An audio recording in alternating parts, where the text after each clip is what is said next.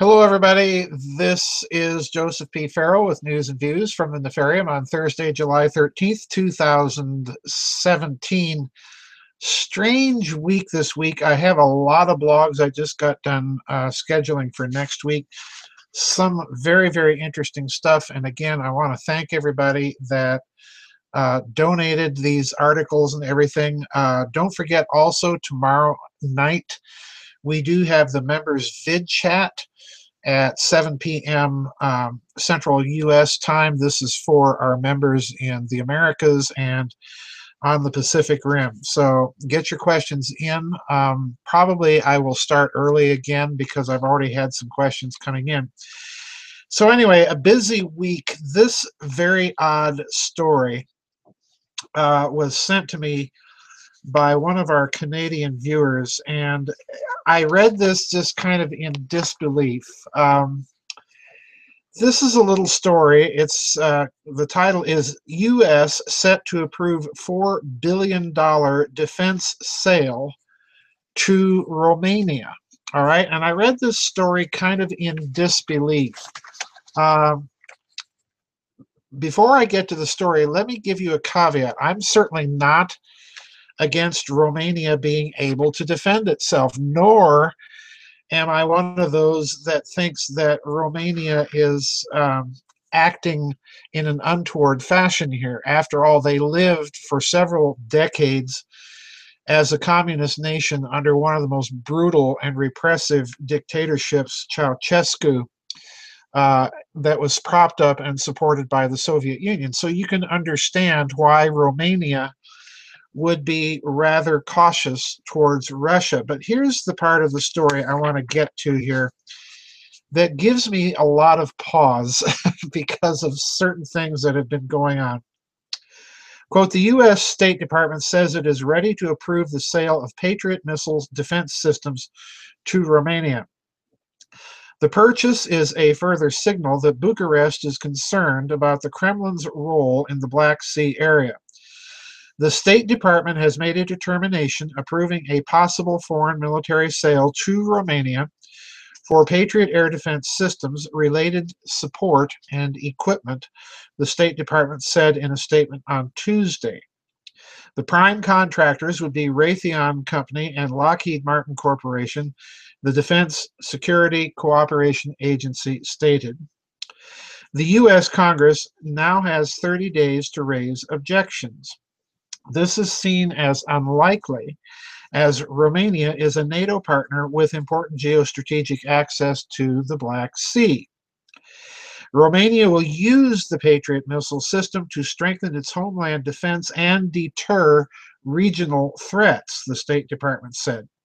The proposed sale will increase the defensive capabilities of the Romanian military to, to guard against aggression and shield the NATO allies who often train and operate within Romania's borders. Now, going towards the very end of this article, Romania's annual budget for the first time provides for a defense share equal to 2% of the gross domestic product.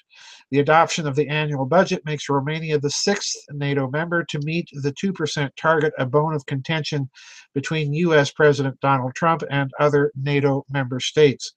Trump has urged uh, NATO's members to meet the 2% requirement. All right. Now, like I said, I do not begrudge Romania wanting to purchase advanced defense systems. Given the history of the country, it's understandable. Nor do I begrudge Poland or anybody else. And you'll notice these countries in Eastern Europe are much more strongly uh, aligned with the United States than are the nations of Western Europe, which are increasingly um, looking at the United States askance. What I want to question here is the explanation in the article that's given later is that this is a move to defend NATO countries from missile attacks originating in the Middle East. And of course, this has been the primary selling point and the primary talking point of the United States concerning the sale of these weapon systems. Russia, of course, is not buying. But now I have to wonder about two things about this this sale and and what's really going on over there because we just saw a massive arms sale between President Trump and the King of Saudi Arabia. Re- you'll recall my rant about about that sale. And that sale, incidentally, included the sale of manufacturing capability. So, in other words, while we're busily trying to protect NATO against Middle East, we're also arming certain portions of the Middle East and the very portions of the Middle East that are the most destabilizing factors in that region of the world. That's my first difficulty here.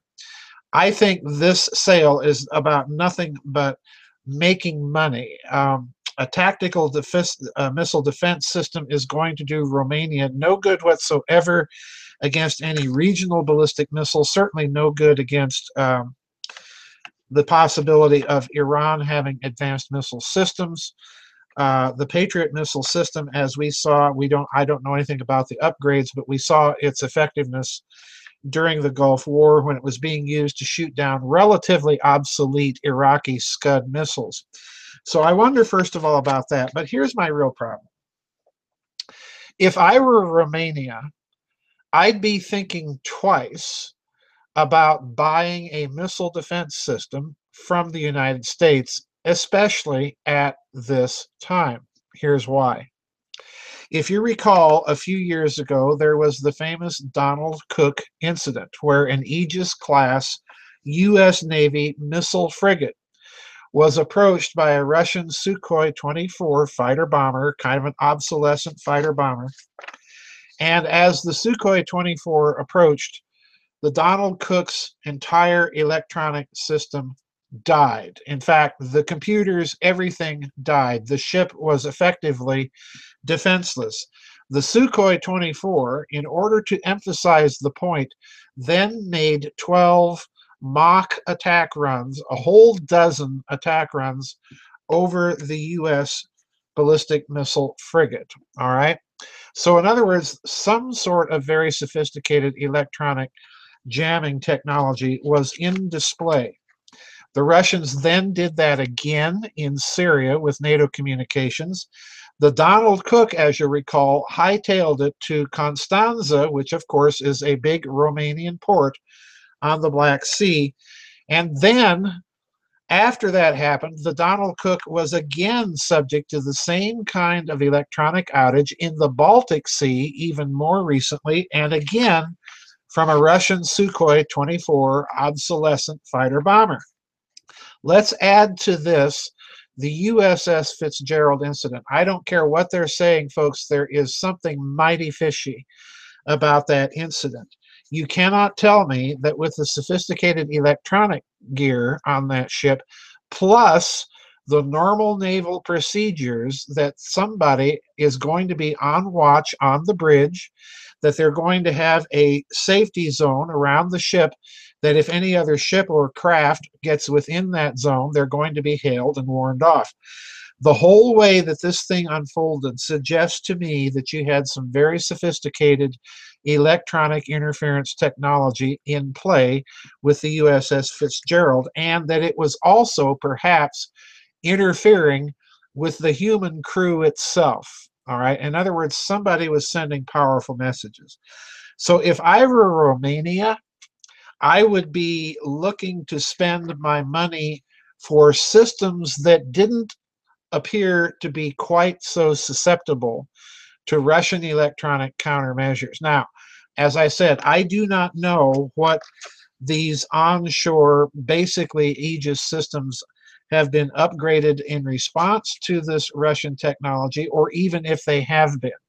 But my point is, it's looking very dodgy. This is this is, as far as I'm concerned, a waste of money on Romania's part, and it's yet another provocation for Russia because what's really the goal here?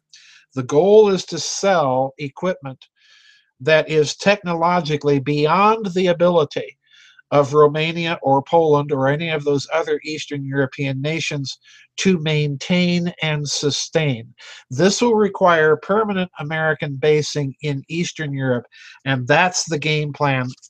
I predicted that years ago when we first saw this shift of American troop commitments from Western Europe to Eastern Europe, precisely to act as an interdiction point between Russia and Germany and Russian energy sales to Europe. But they're going to get around it anyway, folks.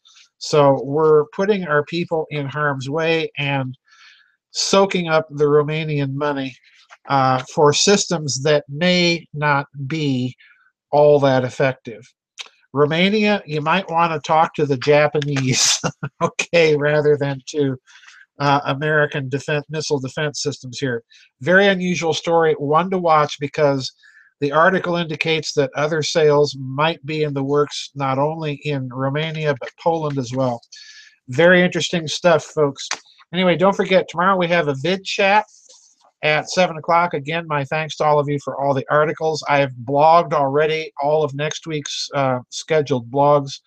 Uh, some important stories on GMOs coming up next week, so be watching for that. Anyway, that's it for this week, folks, for news and views from the Nefarium. I'll see everybody on the flip side. Bye bye, and God bless.